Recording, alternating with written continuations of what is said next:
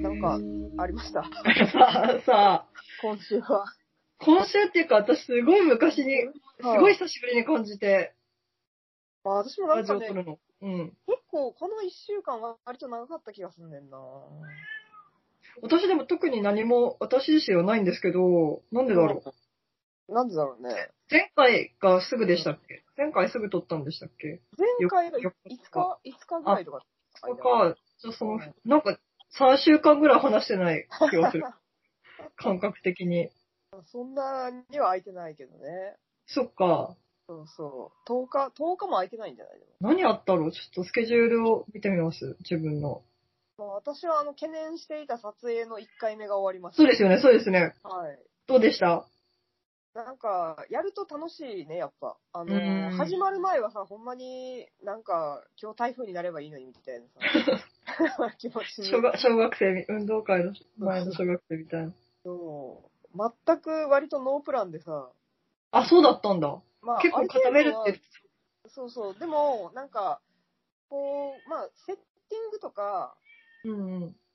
まあスタジオに来てもらって、で、あのーモデルの人にちょっといい感じに踊ってもらうっていう結構無茶ぶりの企画で、うんうんうん。まあ、そのなんかモデル次第すぎるやん。そうですね。うん。なんかこっちがコントロールできないからさ、うん。まあそのライティングどうするとか背景どうするとかさ、そういうのはまあ事前にある程度詰めれるけど、うんうん。なんか、で、会う人も結構初対面の人とかやからさ、あ、そうなんだ。初対面だけど、うんどうやって探したというか。あそれはインスタとかですね。ええー、インスタ で。まあ知り合い何回か会ったことがある人もいるけど、うんうん。結構初対面の人が多くて、えで、ちょっとー、呼べへんやん。どうなるか。やけど、まあなんか実際やってみると、割とこうみんないい感じで、うんうん。まあ3人やけどまだ、 だったうんうの。ん。で、はあやっぱりこう、やるとすがすがしい気持ちになるなと思ういましんうん。た。羨ましい、本当私もなんか撮りたい、人と。うんねなんかでもやっうんぱストレスはあるよね。あの、自分一人でやるとさ、まあ自分でコントロールできるからさ、でもさ、なんかさ、がんがうん頑張ってる時が一番ストレスないっていう感じもしませんかなんか、自分で。私頑張ってるみた いな。まあそれ、ああの、なんか充実感はある。そうそうそうそう。ストレスもある。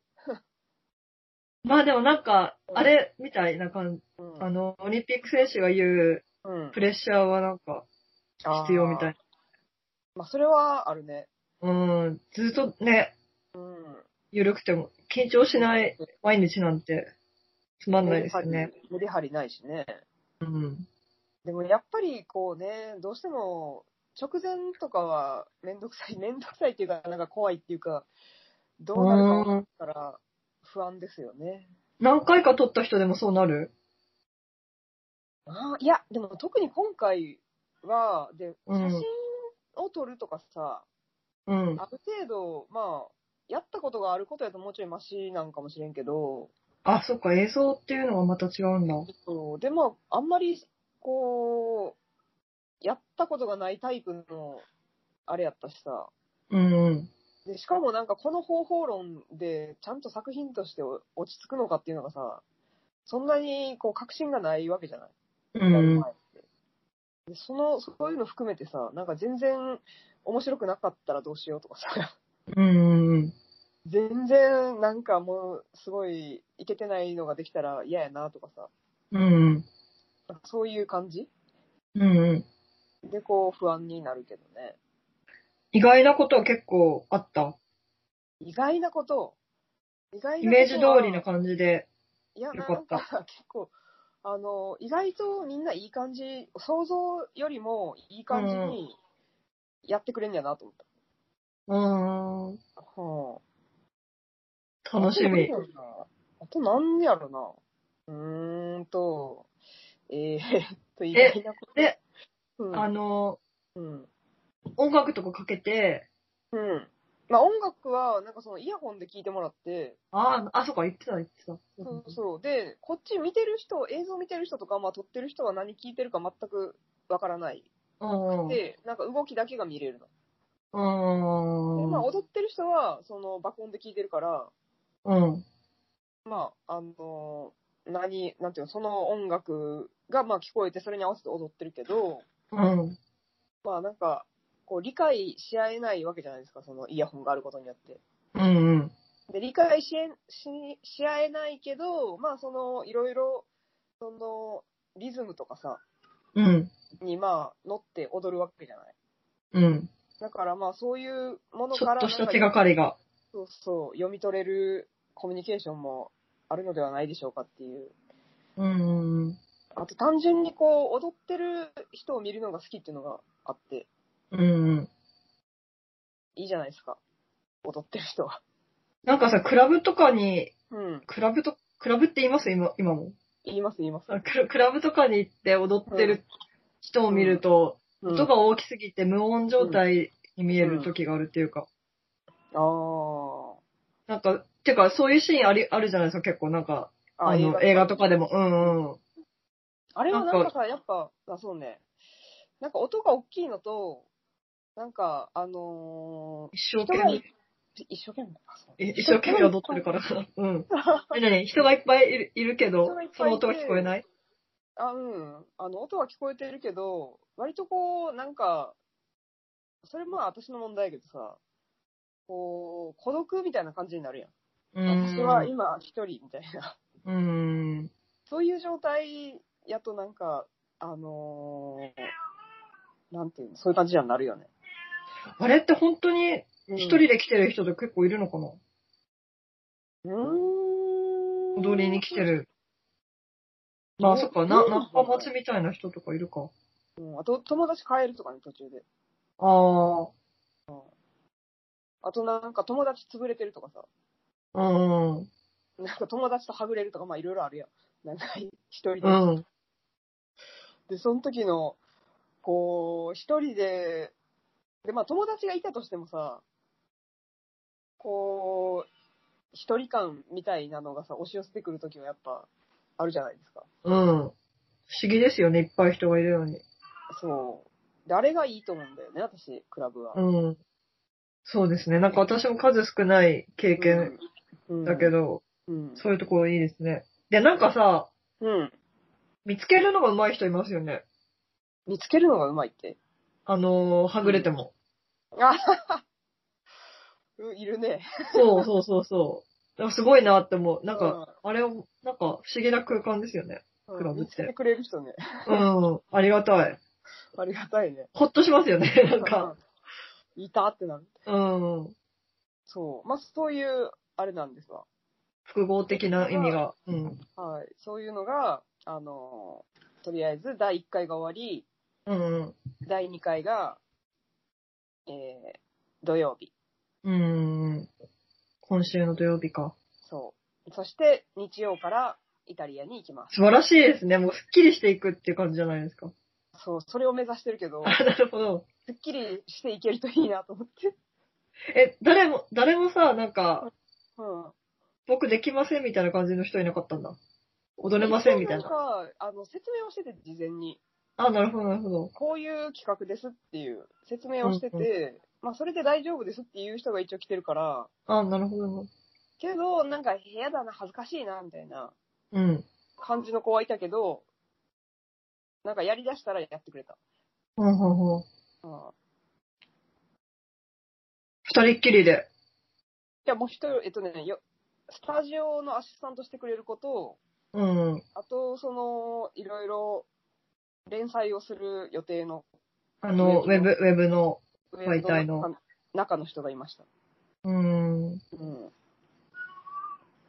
なんか盛り上げるの大変ではない、その、まあでも、やってくれたってことか、それは。うん、ではいもあれ、相手やがっ。ぱ、なんかさ、あのーイヤホンでさ、うん、聞いてすると。ごい爆音で聞いてるとさ、あのー割と遮断されるやん、うん現う実ん、回と。うん。で、あれがやっぱ結構いいんじゃないかなと思って。普通にあこう、あのーイヤホンじゃなくてさ、空気振動で聞いてるとさ、ーうん。広がりがあるんだ。そう、なんかあの、同じ世界にいる感じするやん。私の、そのモデルの子が。うん。やっぱイヤホンで聞くとさ、外界音が全部シャットダウンされてさ、音楽だけ聞こえるからさ、割と恥ずかしさも薄れるんではないだろうかって私は予測してるんですけど。うん。なるほど。うん。うん。かな。 違うかな。楽しみ。それは11月の、うん。ではないです。あ、また違うんだ。別件です。おお別件か。別件なんです。11月の個展は、まあ全然違う作品で、うんで、あの、もともと、東京フォトグラフィックリサーチっていう、うん。うんあのーまあ、写真家の友達の小山大輔君っていう子がいて、うん。で、小山君が、その2020年の、まあ、東京オリンピックっていうのを、まあ、一つの節目みたいな感じにして、うん。その、まあ、東京をテーマにした、あのーで、写真とか映像を使った作品を、あの、写真家、まあ、10人とか、まあ、アーティスへトの人えと。かに依頼してうんうん。作るっていう、まあ、なんか企画があって、うんうん。で、それで最初、なんかその、東京みたいなものをテーマに、ちょっと細倉さんもなんかやりませんかみたいな。うんうん。結構最近場所、場所テーマにうん。あ、そうね来。るの多いね。うん。そう。で、それでも結構来たのが、1年ぐらい前かな。うん。去年とかで、で、ただなんか全然何をすればいいか浮かばんくて、うんうん。東京か、みたいな、なんか、東京をね、撮ってっていうのも、あれやしなと思って、うん。けどまあその、なんか若い子とかはやっぱ撮りたいからさ、うんうん。なんかそういうのに絡めてできればいいなと思ってまあ考えてて、うまあん。こういう感じになったっていうう流んれうなんん。ですよ。じゃあそれは2020年に発表というこうとんで。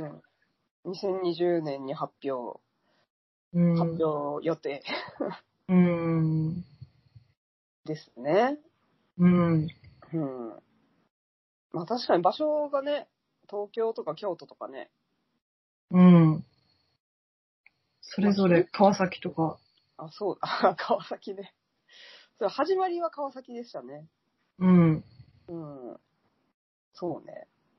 まあ、そんな他感じ、に参加者は、誰がいます他の参加者は、あのーえっ、とね、永田くんっていう、おー、誰だろう。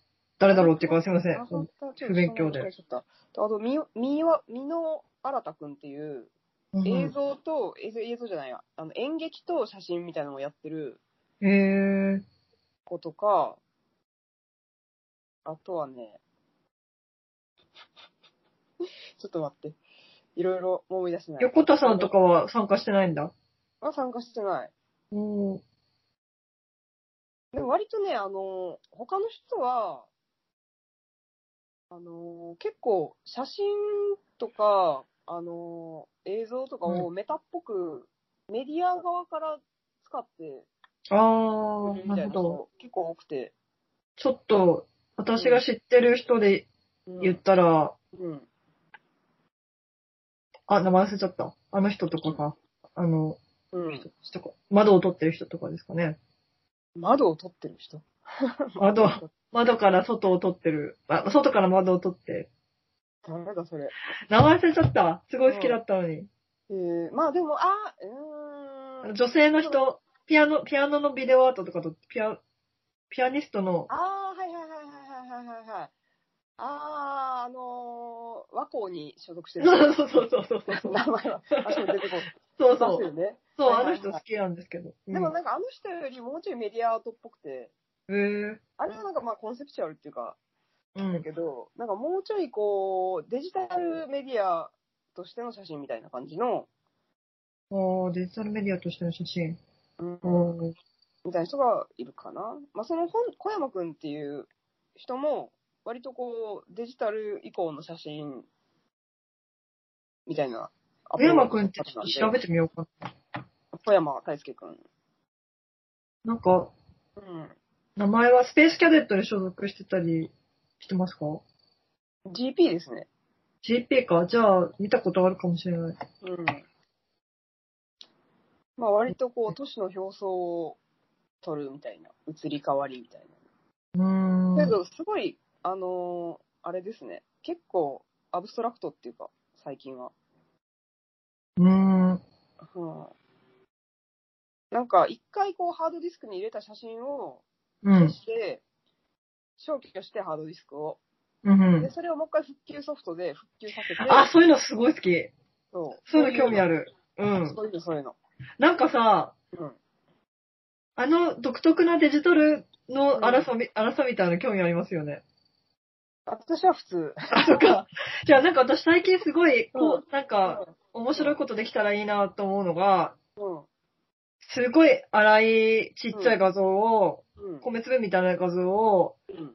あの、フォトショップのなんか AI の復旧みたいなやつあるじゃないですか。はいはいはい。うんうんあれですっごいでかくしたらなんか面白くなんないかなと思って。そういうのやってる人いるもうすでに。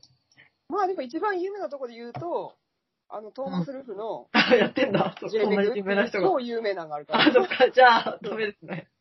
でもなんか、それで面白い、そういうの面白いですよね。面白いですよねっていうか、私は面白いんですけど。まあなんか、そういうこう、まあ、私はそこまで、こう、なんだろうな、メディアがメディアとして、みたいなのが前面に出てくるとそんなに燃えないんですけど。うんうん。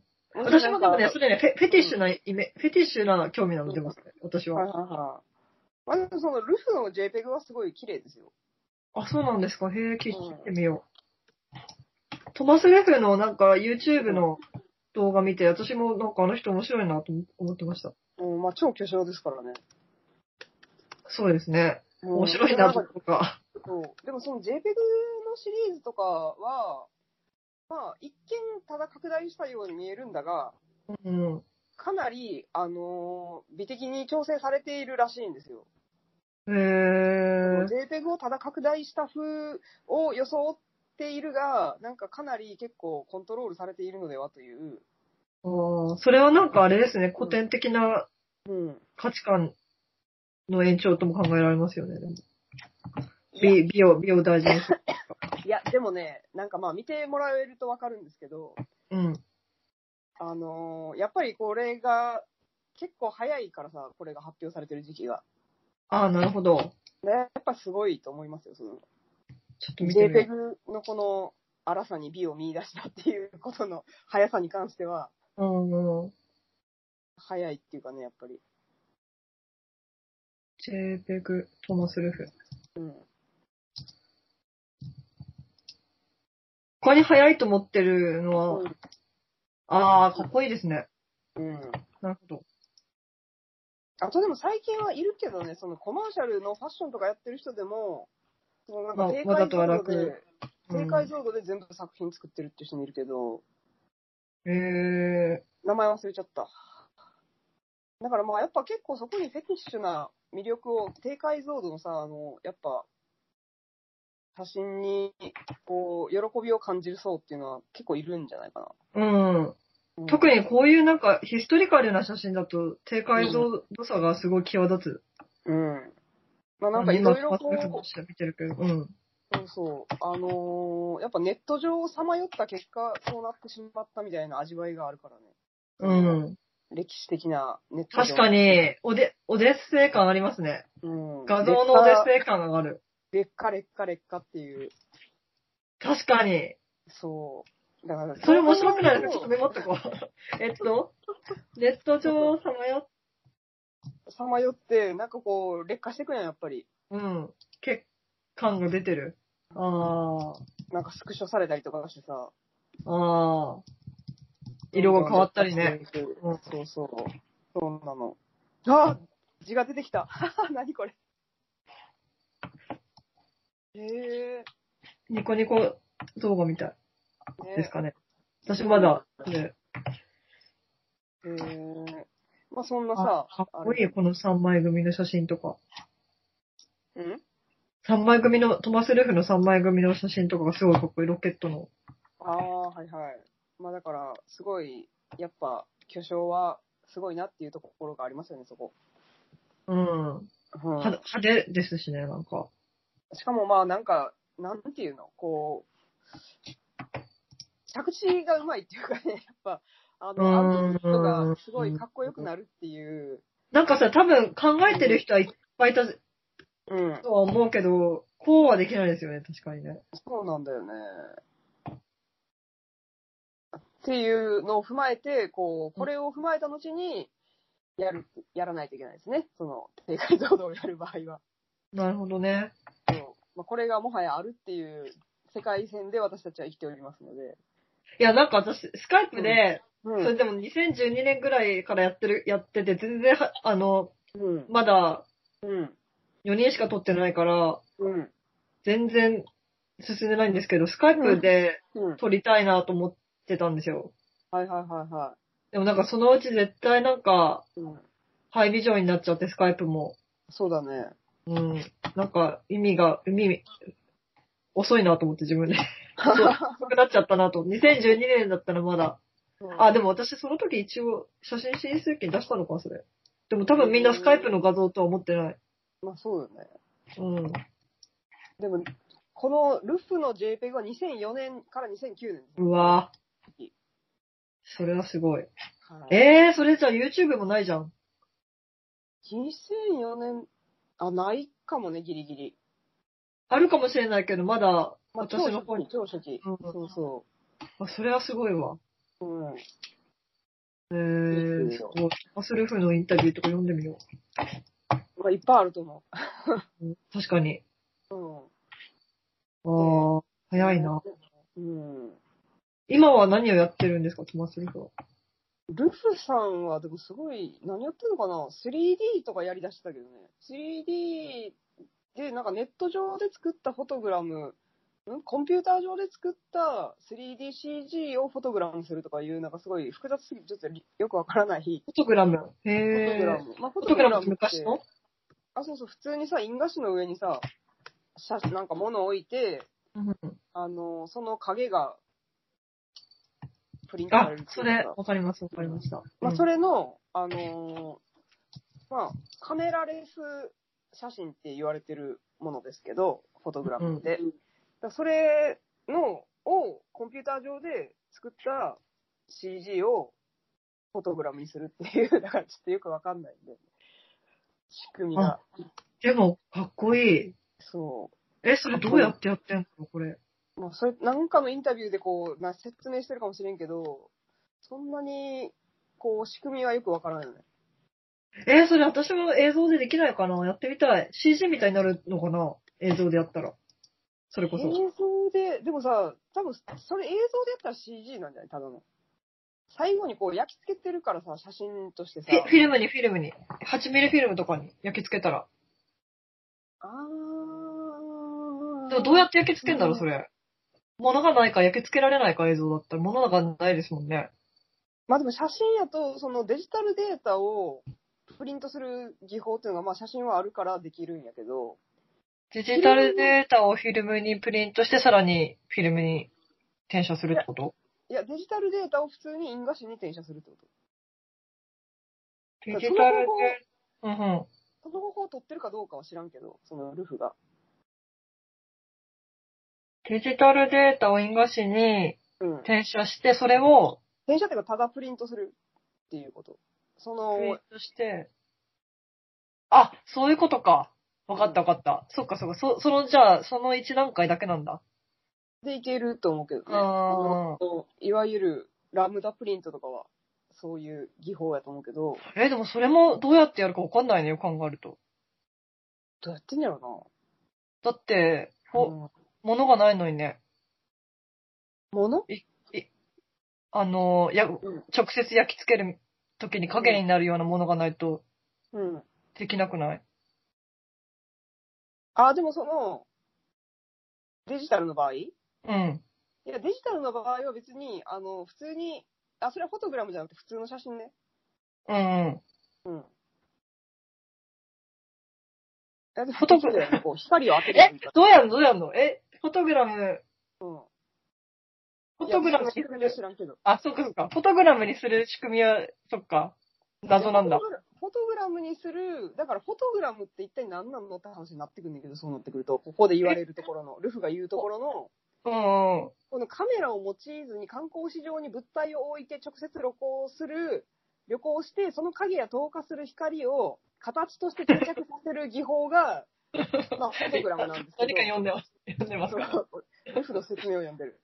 それがフォトグラムなんやけど、うん。その従来のフォトグラムではやり直しが効かず、モノクロームの表現に限定されるのに対して、うんかねかねてより作品制作にデジタル技術によるマニピュレーションを導入していたルフはうん、コンピューター上のバーチャルな暗室で物体の配置と彩色を時代に操作し、像を作り上げています。えこのじゃあさ全く単純にさ全くわからない単純にスキャンした、フォトグラフで作ったやつをスキャンして、あとがデジタルってことじゃなくて、じゃないですかなんねか。そこがさ、その、結構さ、なんか、呼び方の問題なのかな、 これ。ああ、それはちょっとわかんないね。なんわかんないですね。そう、でも、なんかそこら辺の煽り方とかもすごいうまいんかもうね。まいですね。うん。それを、これをさ、だからデジタルマニピュレーションのさ、なんかっていう分じゃなくてさ、フォトグ、デジタルフォトグラムって呼んでしまうっていうさ、あ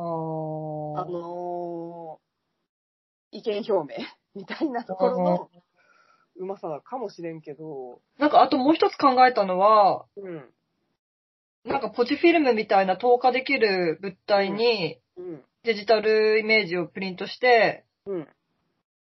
で、なんかそれで透過する透過しないみたいなのが出てくるじゃないですか。光が、色がついたりとか。うん。で、それを、あ、でもそれでも白黒になるもんね。うん、紙ではでもそれ、紙が別にカラーやったら普通にカラーになるでしょ。ああ、そっかで。それは普通に写真じゃない。確かに ね。そ確れかにね。それはさ、写真と同じネガフィルムをさ、確かに確かに。そ確かに確かに。れ一緒、写真じゃんっていう。そっか、じゃあ、じゃあフォトグラムをスキャンして、後で操作してるのか、やっぱり。いや、だなあから、そのちょ、っと読んでみよう。うん。うん。なんかこれは今まではなんかテキストを読んでもそこに関してあんまり、でも、どうやまろうたやっとま、スルフがやってるな、みたいな感じ。なんかそんなになんか技術的な説明はよくわからんかったよね。あうーん。だからちょっと、調べときます。 うん。い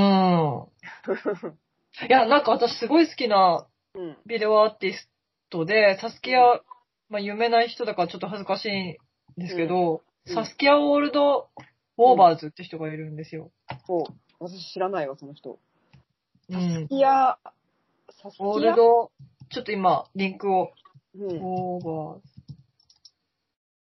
ズ。この人なんですけど、サスキアオールドオーバうん。でもちょっと多分ね、もうーズ。古い、古いっていうか、うん。うん。わかんないですけど、どういう存在なのか。うん。あ、めっちゃ長いのに、これ、飛べる かなでもちょっとこの、スカイプしながら見るのがちょっとできないっぽいから。あ、本当わかった。うじゃあ、後で見てください。ん。はーい。なんか、その人も、うん。めちゃくちゃデジタルっぽいうん。ですけど、すごい、どこか変で、うん。で、本当はデジタルじゃなくて、うん。廃材とか、うん。ペットボトルとかでうん。作ってるんですよ。で、水の中にそれらを、なんかあ、構なん築かしてね。今ちょっと画像が出てきた。あ、本当。うん。で、なんか、そ、それに、うん。あの、女性とか男性のうん。エッセイ的な、エッセイっていうか、なんか内面の、なんか悩みとか、うん。うん。あんまりその、映像とは関係ないように思える、はいはいは個い。人的なうんナレーションが出てて、うん。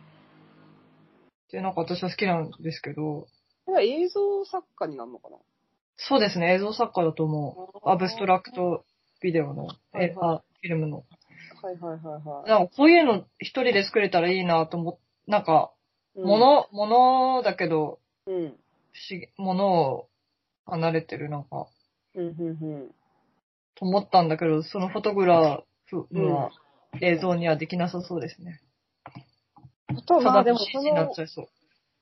それ、まあ、かん、まあ、揉んでるとさ、しつこうくん。うちょん。っとこう、なんか浮かんだりするやん。 それを、そのものを取らんでもさ、あ、そうそうそう、そうだようね。ん、そうそう。私もちょっと諦めないで考えようん。やっぱそれが大事ですよ。う。うん。確かにね。そう。別になんかその実際にフォトグラムじゃなくてもさ、いいわけやん。うん。みたいな。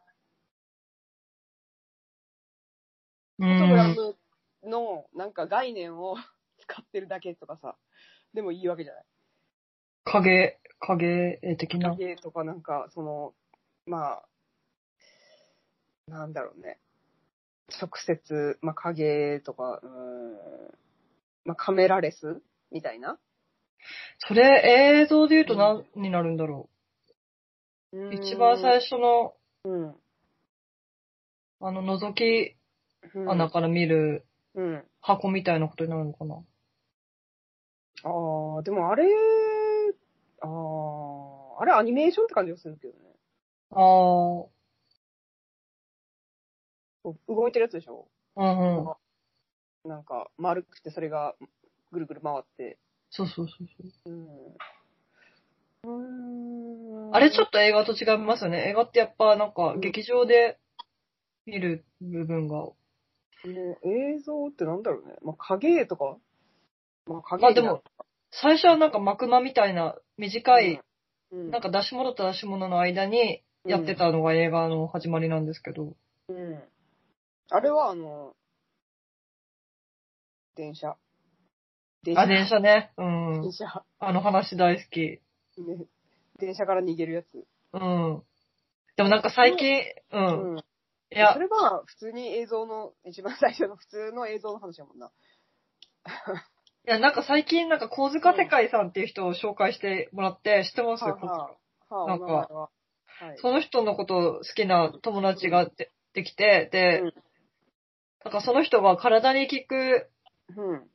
ものがアートで、うん。体に効くのを大事にすればいいって、私なんかインタビュー2、3個読んだだけなんですけど、書いてあって、うん。まあそうだよなと思って。あ自分の体にそうそうそうそう。で、私うも、んだから歴史とかはうん。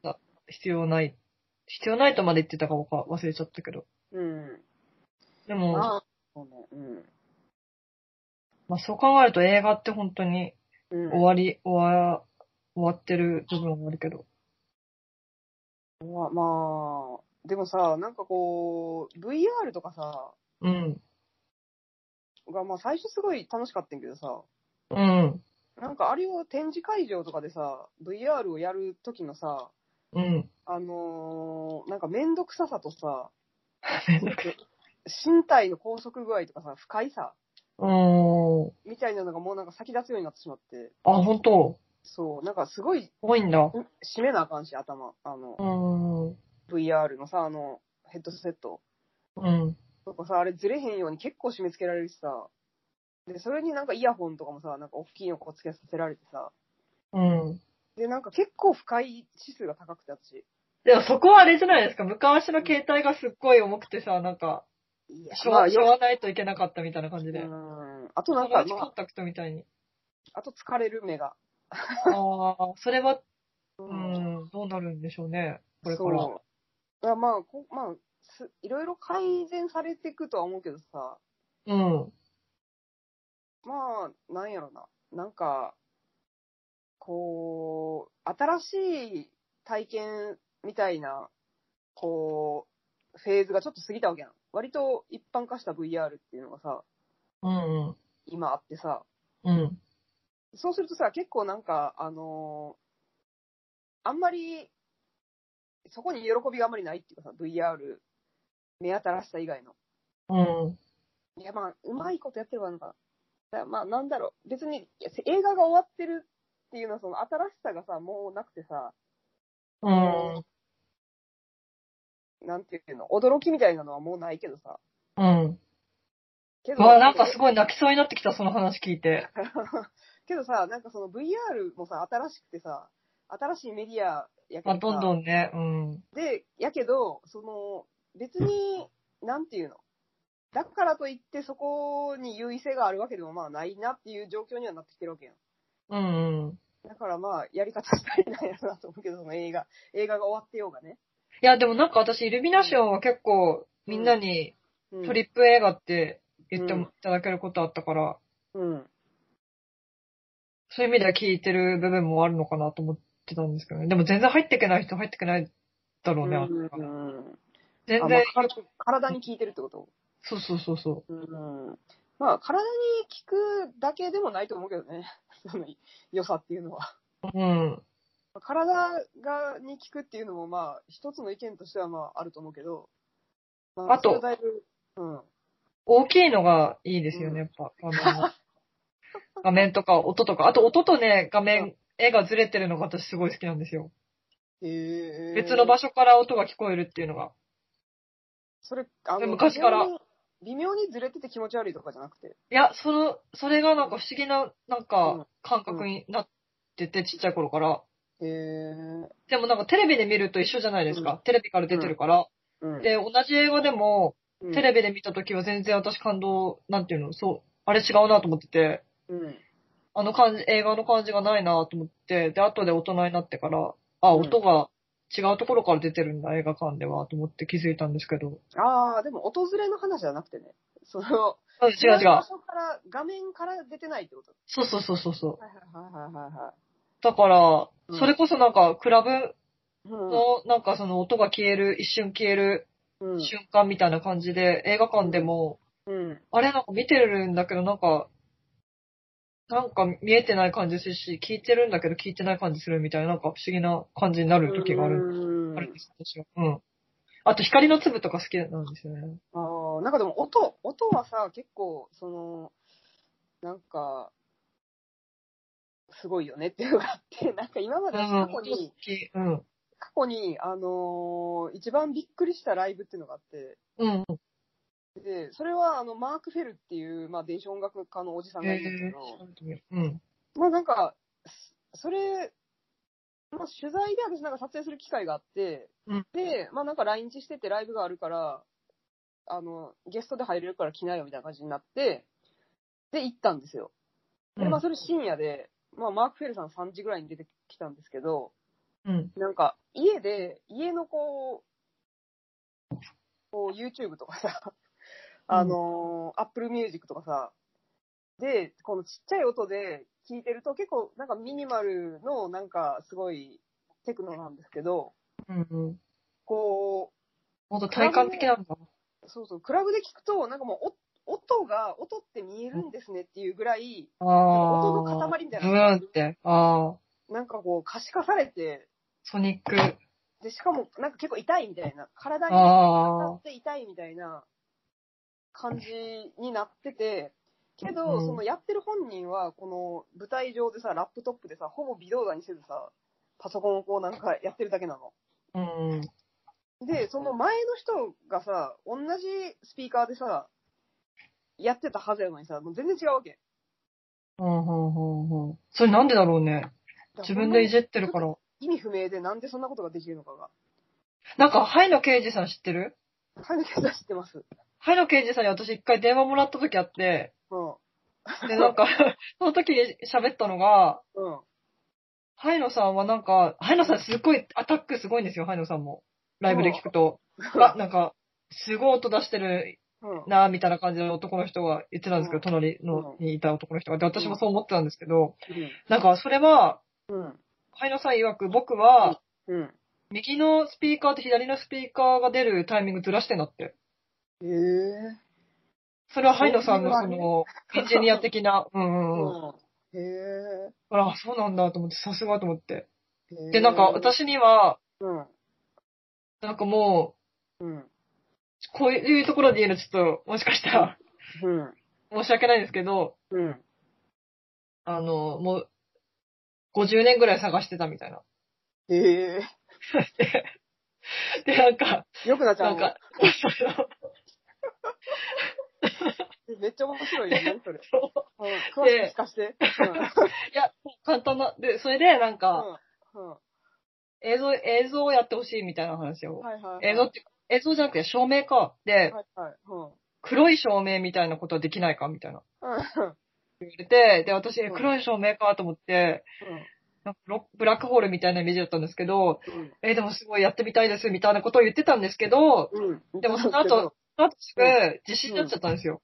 ああ、2010。そうそう、11年の地震になっちゃって、で、なんか、あやふやになっちゃったんですけど、えーそれさ、でもさ、元々の出会いは何なのもともとの出会いは、なんか私昔 VJ とかをやってて、はいはで、なんかノイズ界隈みたいなのある、東京のアンダーグラウンドノイズい。はい。界隈。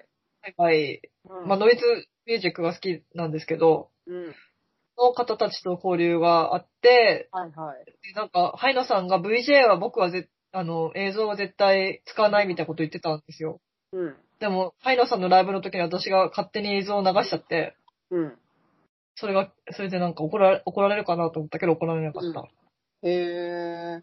そこからあれなのかなそれで50年探してたになったのか ないや、そうだなんですかまあでも女性が好きっていうわ、あ、ちょっとでもそういうそっち噂を、噂話をしない方がい いな。噂話はしない方がいいな。うん、まあそうだでね。もすごい素敵なあの方、そうだ、ですよ向ねこうのね、あれもありますからね。そうですよね。恥ずかしいみたいなのもあるかもしれなハい。イノさん、本当私、伝うん。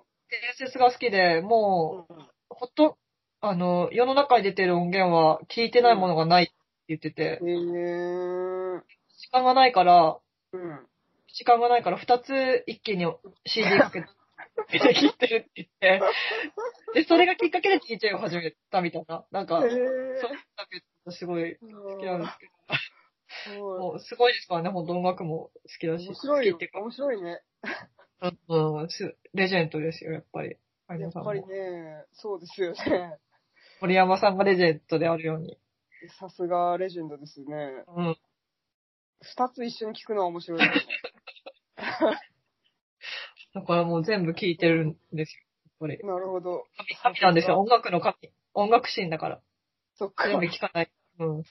そっか。私なんはかい意外と、意外とこう、あのー優しそうな感じがするなと思ったんですけ近くで見るとね、なんか舞台で見るときと違いますよね。ど。お優しいんですかうん。優しいですよ。優しかった。でも本当はどういう方かは知らないですけど。ああ。靴とんがってた。ええー、覚えてない。靴が飛んだっていう噂があるんですかいやなんか伝説が靴は、なんかとんがってればとんがってるほどいいっていう名言が出たっていう。噂は聞いたことがあるけど。あー、分かってる。分かってるほどいい。そう。 あ、でもつ、杖とかついてたような気がするけどな。へーなんかそれは多分、アルト、アルト、あうんの、アントナ・アルトって人の、うんなんか、真似なんじゃないかって誰か、でもどうだろう違う人だったかなうんなんかでもすごい、うんこういう人いてほしいな、みたいな感じでした。世の中にこういう人は、やっぱり。そうだよね。うん紙、紙っぽいもんね。うん。私もなんか、うん。ね、50年ぐらい来たら、どうい うふうに。そういう意味でやっぱ、なあれですよね。生きるう、ん生きてくとやっぱり、年齢が出るからね。神には近づきますよ。そういう良さあるよね。うん。まあでも、はハイノさんはまあ若い頃から、やっぱすごかったのかもしれないけど、バリバリだったのかもしれない。すごい、まあ、個人のね、そのやっぱ、あの、歴史があるもんね、ハイノさんは。。そうですすよね、もう時長い歴代。史が。うん。あ、まあ、私あんまりそんな詳しく知らんねんけど。私も、まあでハイもノ、さんについて。まあでも美学がありますよね。ありそう、ありそう。うん。そうなのよ。まあ、そう、面白かったな、今の。よかっ何た。の、何の話でそうなのあ、音あがバすッごフいェル。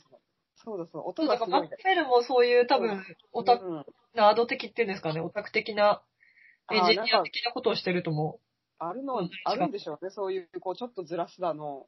その、ずらすことによって音が立体的になって、こう、可視化できるようになるみたいな。う。ただ、音大きいだけじゃないですもんね、きっと違。う違う違う。ああ、鋭くなる。いや、なんか、本当にさ、なんかエネルギー派みたいなのがさ、ああ、音ごとにさ、なんか一音ごとにさ、その、ピーピーピーとか言ってるやん。そのうんピーピーピーごとにさ、なんかこう、あ、あ、あ、みたいなさ、なんか、えー、低い、低い音を一緒に出してるのかなう全あ然、まあ、のその辺はわからんけどね。ーん。まあなんかあ、の、人生で一番びっくりして、体力的にきつかったっていう、なんか、いあーってなって、どこ、場所はどこで聞いたんですかユニットああ、なるほ山。ど々うん。えー、聞いてみたい、すごい。いや、私もね、機会があれば、また聞きたい。また。ね。うん。うんなんか、池田良二のインスタレーションとかってさ、うん、好き、池田良二。あるやん。あれもさ、なんかその、スピーカーがさ、こう、並んでてさ、ううん。スピーカーから音が出てるところ通るとさ、音の圧みたいなのがさ、ああ、音の確かに音のね振。動みたいなのがさ、直に感じるみたいなのはあるけど、うんそ。れが、あの、そういう直線的な感じじゃなくて、ブー直って。線ないけど、もっと円。え、え円状の塊で、なんかパ、なんかピャピャピャってくるみたいなさ、えー、めっちゃ面白い、それ。そうマーク・フェル、テクノロロジーとか出てこないかな。ジー。 その、チューニンエグンとケかー、プめ、うマシンん。チューニング。まあ、すごい人なんですね、じゃあ。オタクっていうか。そう、まあ、すごそうな。エンジニアリング的にすごいんでしょうね、きっと。ちょっともう、で全も然詳しいことはわからんけど。それでさ、なんかさ、うん音でさ、うん。そういう、見せるみたいのができるんだったら、本当にいろいろできますね。え、エンジンみたいのできるんだったら。いろでんな、この、マーク・フェルさん、あの、インスタレーションとかもやってて、当時の。えあー、の音のサウンドインスタレーションみたいなのもやってて、まあ、そういうの行けばさらに何かがわかるのかもしれんけど。何人なんだろう、この人。ちょっと追いかけてみよう。イギリスじゃないかな、多分。イギリスなんだ。うん。あ、ロッテルダム。あ違うな。イギリスか。あイギリスだ。うんそうそう。ローターハム。うーん。ちょっと追いかけてみます。ほんとそれ聞いてみたい。ね私も、次回来日したら行きたいと思います。でも私も、そういう見た系で一番びっくりしたのは、同じように、うん。なんか、あのーあなんていうのうん。あれを感じたんですよ。カメハメハみたいなやつ感じた、あの、そう当たったんですよカメハメハ。だからそれ音楽じゃない。っていうダンサーの人のダンスだったんです。ピナバ、ピナバウシュっていうあダンサーの人ピナバウシのュ、そそう。超、超大御所じゃないですか。そうそう。で、うんそれ、すごい吹っ飛吹き飛ぶような感じだった。だから、ああいう舞台芸術って吹き飛ぶんですね、やっぱり。体にきますね、あフィジカールそうに。いう、そういう意味ではすごいフィジカルな話に戻っていったけど。あー、そうか、映画でそれができればね。音楽はさ、それは一うん番フィジカルやと思うけどさ、やっぱり。映画館もでも5 5.1とか、すごいちゃんとやれば、できるあのの、揺れたりするやつあ、おチャンネル5でいいはそうそうそう、なんかくるくる回ったりできるんですけど。いはいはい。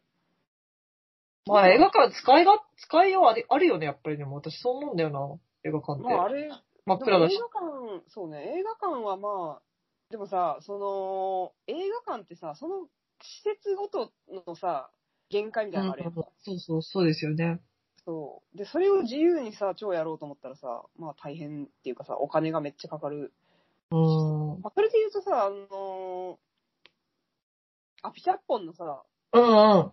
なんかまあ、フィーバールームとかはさ、それ私見てないんだけど、どういう、みんな、友達はうんなんかポストしてるのを読んだりしたんですけど。まあ、あれもさ、まあ、映画っちゃ映画やねんけど、うそん。の、スクリーンがさ、うん。まあ、3面ぐらいあって、うんうん。で、スクリーンがまあ、動くんですよ、途中で。ほで、正面のスクリーン、あネタバレですけど、いいですかね。う。いいよいいよ。いいですよ。で、なんかその、普通に、まあ、1時間ぐらいあるのかな。で、40分ぐらい普通にその映像を見てて、うん。で、なんか最後ら辺に、こう、正面のスクリーンも、サイドのスクリーンも、どんどん上に上がってくるほうほうほう。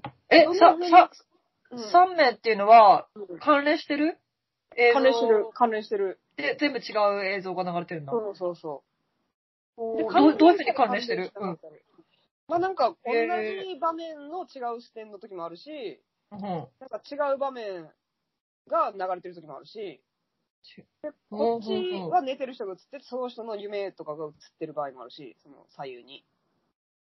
おー。で、まあマルチスクリーンみたいな。まあそれまあ美術とかって結構あるけどさ、そのインスタレーション的な。マルチスクリーンのそう、映像っていうのはあるけど、その、まあそれで、まあ動くと。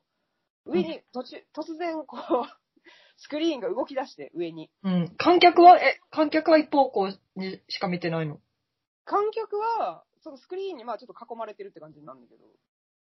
スクリへーーンが3面あって、そうなんだで、その、スクリーンが上がると、うん。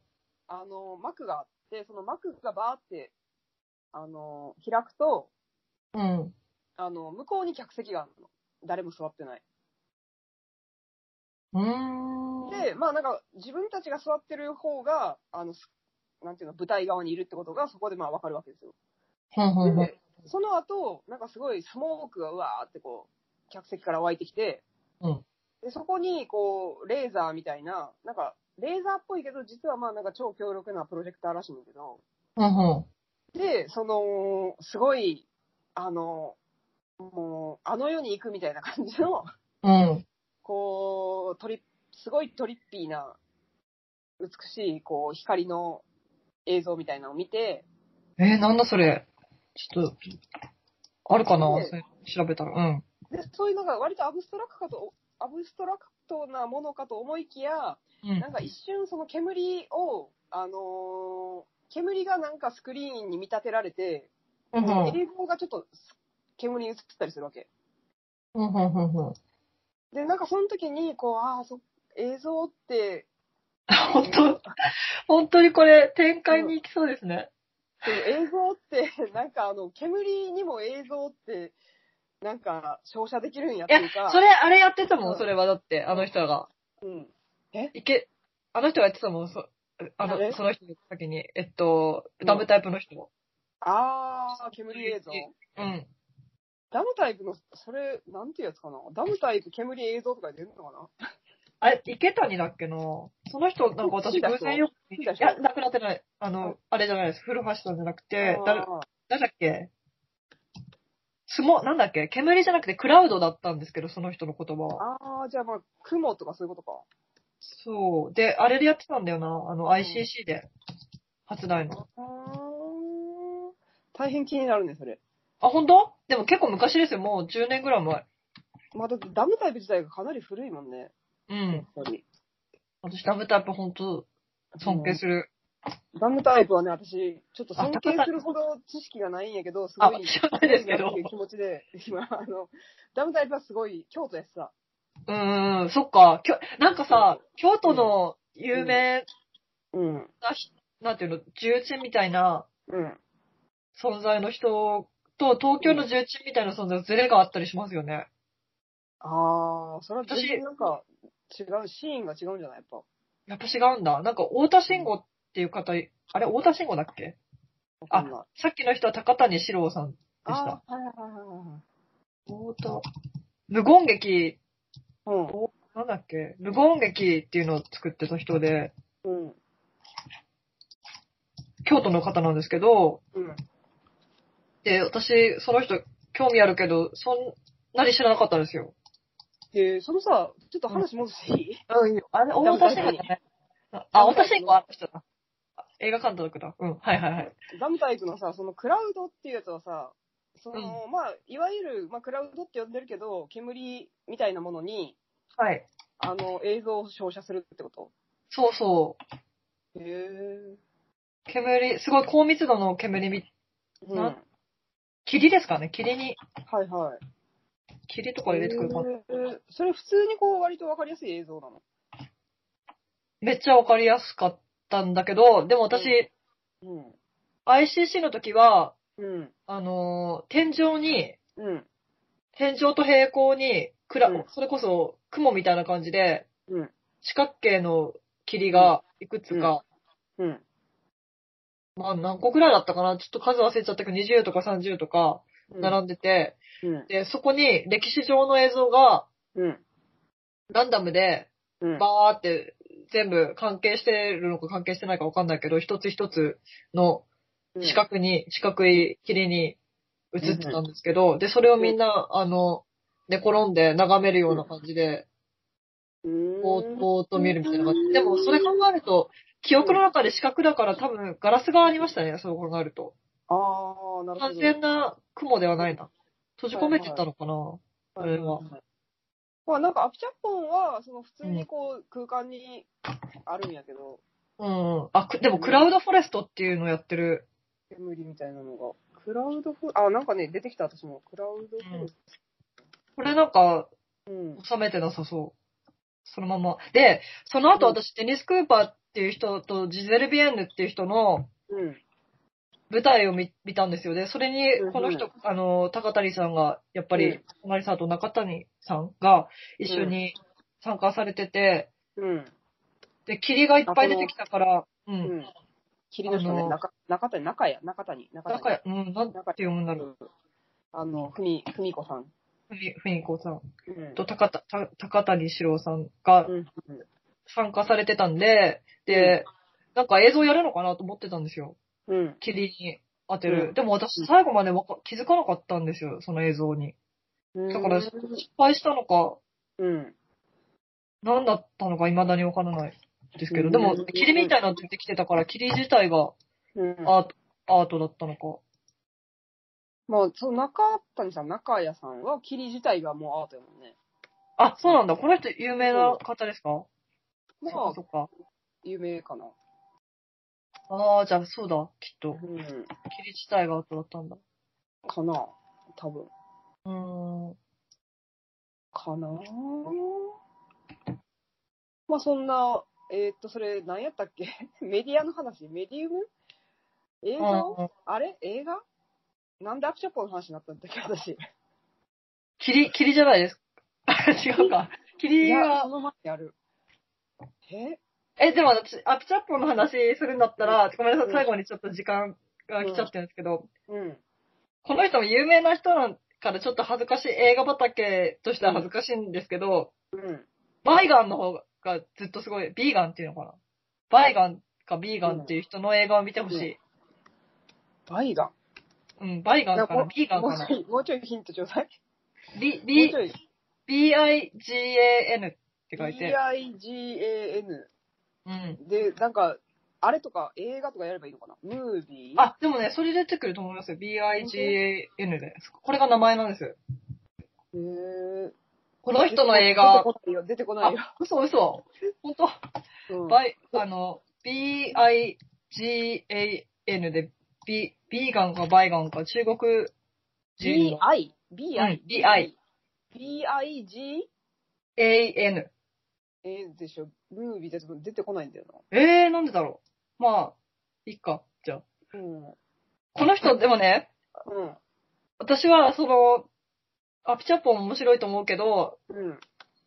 やっぱりなんか映画館で育った私としては、うん。このバイガンかビーガンか どっちかわかんないですけど、この人の映画すごい感動したんですよ。へー新しくて。新しい。どう新しい。いのに古くて。で、なんか私それが、うん。なんでかっていうと、その、うんに2本目のロングデイズジャーニー、ロングデイズジャーニー、イントゥナ イト、ロングデイズジャーニー、イントゥナイトっていう映画なんですけ ど、うん。ちょっとネタバレですけど、うん。あ最初の方の、このうんロングデイズジャーニーイントゥナイト。うん。イントゥナイトっていう映画なんですけど、うなん、か、最、まあ、うん、すごい、ざっくり言っちゃうと、中国うの、んもう誰も知らないような田舎のうん。男女の話で、なんか女性が失踪した、して、うで、ん男の人がなんか、うん。その女性の記憶の中で生きてくみ、ん記憶の中っていうか、うん。回想しながら、てか、内容私分からなかったですよ。正直な話。えーどういう内容かは。でもまあ、カイリっていうその、中国の田舎町が舞台なんですけど、うんで、最初の半分ぐらいは、確かに綺麗なんだけど、もうデジタル感がすごくて、うん。あ、これフィルムで撮ってたら本当私入っていけたのになと思って、デジタルだったら全然入っていけないみたいな感じだったんですよ。うん。で、タルコフスキー私好きですけど、タルコフスキー的なうん。明らかにオマージュの部分とかあって、うん。で、それがうまく中国のその田舎のうん必然性みたいにちゃんと接続されてたりはしていたんですけど、でもそれでもやっぱりデジタルっていうのがすごい圧倒的にうん。私たちの時代の弱さを表してたんですよ、美的な。はは。でも途中で、この人、男の人が、主人公の男の人が、なんかすごい、田舎、田舎のなんか、女の人たちが、娼婦の人たちがうん。いるようなは界い。隈にある、うんなん。か誰もいないバスへの、バ松の、なんか映画館みたいなとこに入、入るんですよ。うん。で、誰もお客さんいないんだけど、うん。で、そこでなんかポルノ映画を見ようとするんだけど、その時に、すあ、ポルノ映画じゃないや。なんか昔の映画見ようとするんだけど、うん。その時 3D メガネをかけるんですよ。はい。で、その瞬間に、うん。観客、私たちももう 3D メガネがかかられてて、うん。で、ここで 3D メガネかけてくださいみたいになるんですよ。はいはいはで私たちもかけるじゃないですか、3D メガネ。うんうんで、そっからが本当にすごかったの。い。へへへすごい入り、入り、すごい没入感なの。へ。へー本当に。で、それちょっと説明下手だな、うんなんて言えばいいんだろう。なんかね、3D、で、私が好きだったのは、その 3D メガネっていうすごいチャチなものじゃないですか。はいはい。チープな。うんで、昔からあったけど、なんか、あの、青緑のやつ。そうそう、青と緑の、あ、青と、青と赤んと。緑と赤だ。うん。緑と赤。うん。でもう、もう100、何年前だろう、もうずっと50年ぐらい前からあったようなチープなうん。 3D メガネうんなんですけど、それかけると、うん。本当にね、かい、その、カイリーっていう場所にね、いた、いるような感じなの。へえ。まあでもそっか、その、なんか 3D 映画でさ、うんこう途中から 3D 化するっていう、うん。あの、のあるそれありがますか話の内容とリンクするってことか。そうそうそうそう。で、なんかね、うんな、あれ、なんていう、ちょっと、うん。あの、見てほしいんですけどね。で、見てほしい私は映画、映画の、なんか、うん。映画を諦めてないなっていうか、なんそのあー学生の映画館っていうのもあるし、うんそうだそうだ、映画を諦めてないっていう話でしたね。うん。 そう。そうでだ、その、チープなメガネっていうのも誰でも持てるから安いし。うん。そうだ、ね。映画館でまあ、うん家でも見ようと思えば見れるってことか。そうそうそうそうそう。そうですね。で、まあ、やっぱり映画館かな。なんでしょうね、あれ。あと、い一斉にみんなでかけるっていうのも良かったし。あまあお面白いよね。うん。うん。そなのん、か、うそんうね。えーそこそこか。うん確かに。その体験はしたことないもんな。なんかね、その、タルコフスキーとかうんの時代と私たちの時代で何が今、うんアドバンテージなんだろうっていう考えた時うん。のことをなんかやっぱり、うん。着地、すごいうまく着地してる。うーん。まあ、フィルムじゃない私たちがね。そうそうそうそうそう。うん。タルコフスキー以上になってた、後半は。ええうでもそのさ、あの、なんか、3D、まあでもあれはメタやもんな。なんか、ゴダールとかはさ、すごいメタ。そうそう、メタじゃないですよ。よ。そう、メメタタじじゃゃなないっいて。ことだもんね。もうそ必、なんていう、必要っていうか、生活に必要っていうか、その、うん 3D で入り込むことが。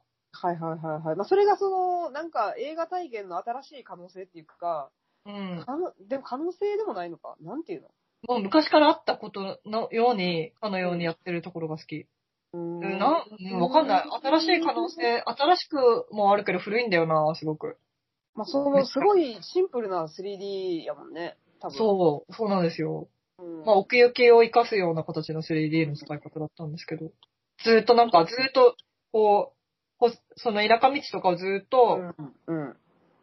自分が幽霊みたいになって、うん。ずーっと、そんな、なんか帰れみ、帰れっていう場所にうん。行かないじゃないですか、絶対私の人生まあ、で行も。かないよね。行かないね。で、多くの人がやっぱ行かないままうん終わる場、場所のはずなのに、魂だけがうん。抜け出て、そこの帰りに行ってあその一晩だけ、一晩だけ。はい。で、なんか夢を、夢から覚めたら、なんか忘れちゃう、あれどこだったんだろうみたいな。はいはいはい、はそい。ういう切なさがあるんですよ、なんか。ああ、それをまあなんかこう、強制的にそこの映画館で体験させられるってそいうう。そうそうさせられる夢、そう、夢みたいあなれ。ね映画館の夢っぽさをすごくはいはい。強それ調は確かにね。なんかさ、やっぱそこ、これさ、今調べたら2019年なのあれ、いつあそうなんだ。わた私最近見た、あ、そう、私もうん最近見ました。そうだよね。だからうん2019年ってことはさ、なんか結構、ここ7、8年ぐらいさ、その 3D 映画ブームみたいなのが、うん、うんピナ、ピそれこそね、ピナバーシュです。ピナのもやし、なんかその、まあ、いろいろあった後のなんかメタとしてのゴダールとかさ、うん。あってさ、そのなんか、もしくはもう超エンタメとしての 3D っていうかさ、あのーマーベルとかをさ、うん。 3D で見て、ものすごいありまこう、なんか戦闘シーンとか臨場感あってさ、なんか普通に楽しいみたいなさ、うん。すごいみたいな体験ができるっていうところを経ての、こう、古くて新しいそうですね。映画の、なんか新しい体験みたいな感じ。なんか、そういうさ、なんかやっぱりさ、歴史は関係ないといえどもさ、やっぱりそういうなんかトスを上げ合うみたいな感じいいでいすよや、ね。そうそうそう。だからやっぱ、なんか、みんな使い方がわからんよね、最初。新しいことに対してさ。確かに確かに。でとりあえず、なんか、飛び出してきてすげえみたいなさうん、喜びの時期を経てさ、うん。やっぱなんか、こう、やっぱメタでもやりたくなるしさ。うん。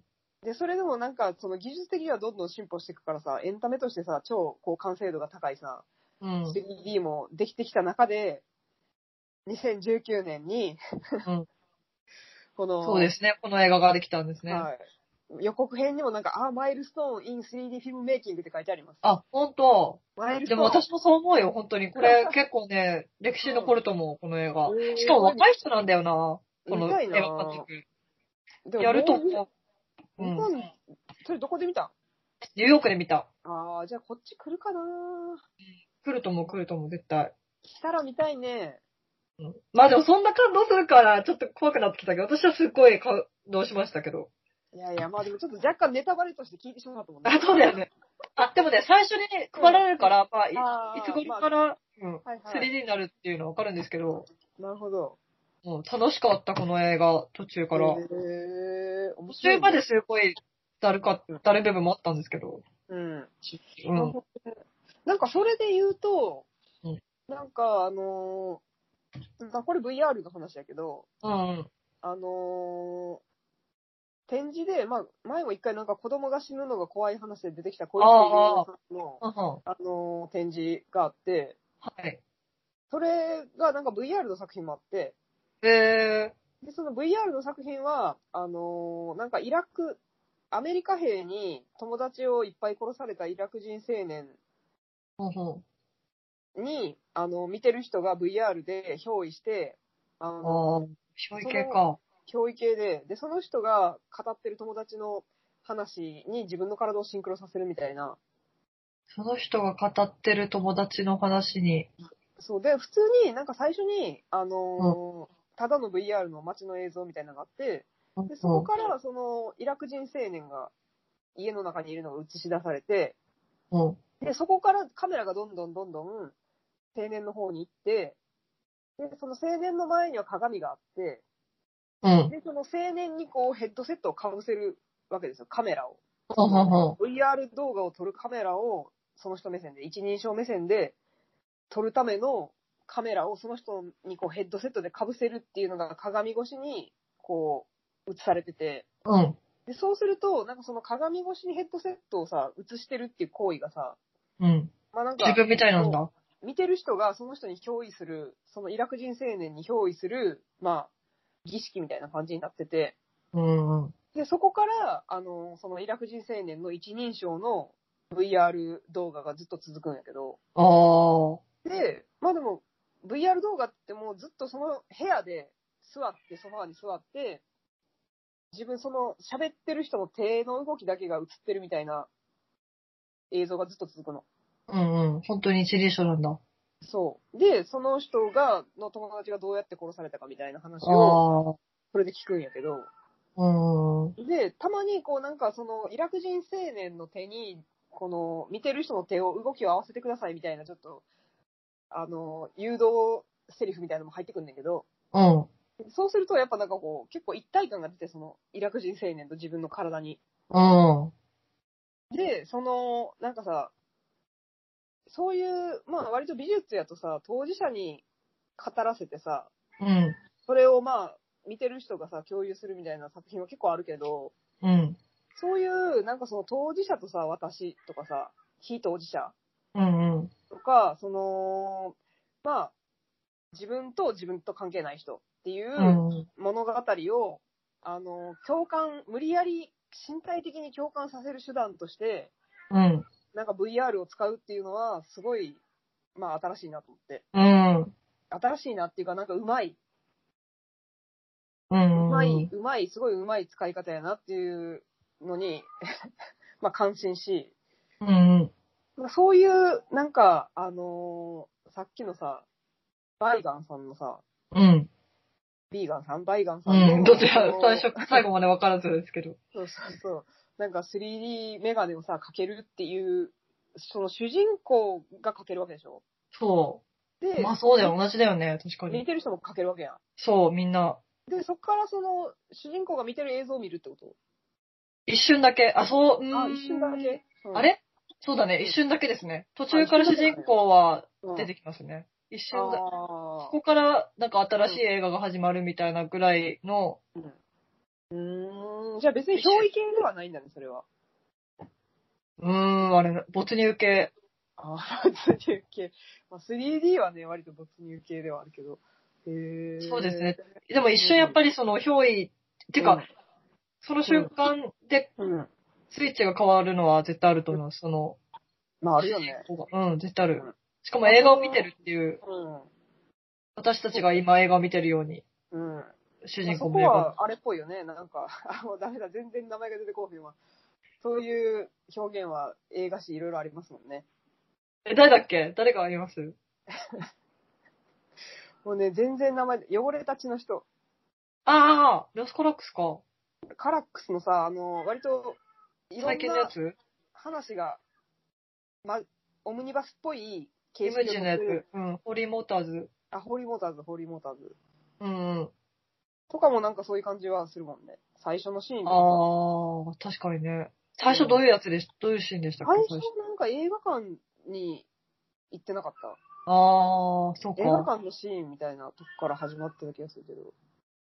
多分、ほあの、レオスカラックスとかの影響もめっちゃ受けてると思う、この人。うん、ありそうな感じがするね。こう見た感じのこの、うん、感的には。うん。うん。あ、もう1時間経ちました。立ちましたね。まあ、こんな映画の可能性っていうところから。あ、ありがたい。いです。いや、いや、いや、まあ、私はそこに関してはね、見てる人ですけど、ただの。まあちょっと、は、来年は映画撮りたいな、今年にして。ねえ、撮ってほしいな。うん。うん。どうにかして。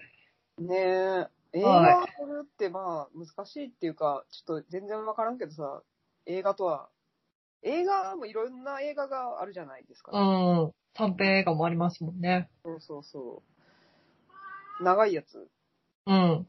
撮りたい。あ、私ですかうん。うーん。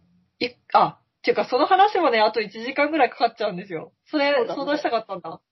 それ次回にする。はいわかりましたでも次回イタリアや、私も。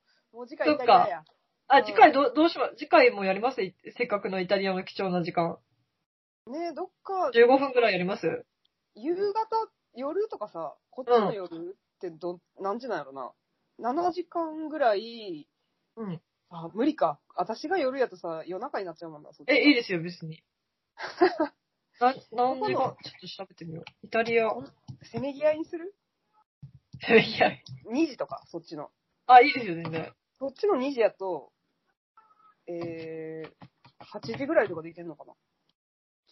と、うん。私の2時。うん。日本時間の2時は、う7ん、時、7時50分。あ2ー時 ,2 時50分が7時50分だから、まあ、2時やと7時や。 2時だと7時です。うん。それぐらいでいけるかなどっうかでん。。うん。 OK。か、えー、朝とか。朝か。でもあっちだと、うんもう朝からもう、あれでしょまあ、う。動く活な。動的に動くでしょそうだね。 え、でもさ、例えば、えー、何時に起きるのよくなっちゃう、いつも。でも、私朝一はな、朝一う。は私ね、最近、近。うん。 3時ぐらいに寝て、うん。 8時に起きてる。はいあ、まあ、そっかでも5時間か。うんうん。 私2時に寝て10時に起きてんねんけど。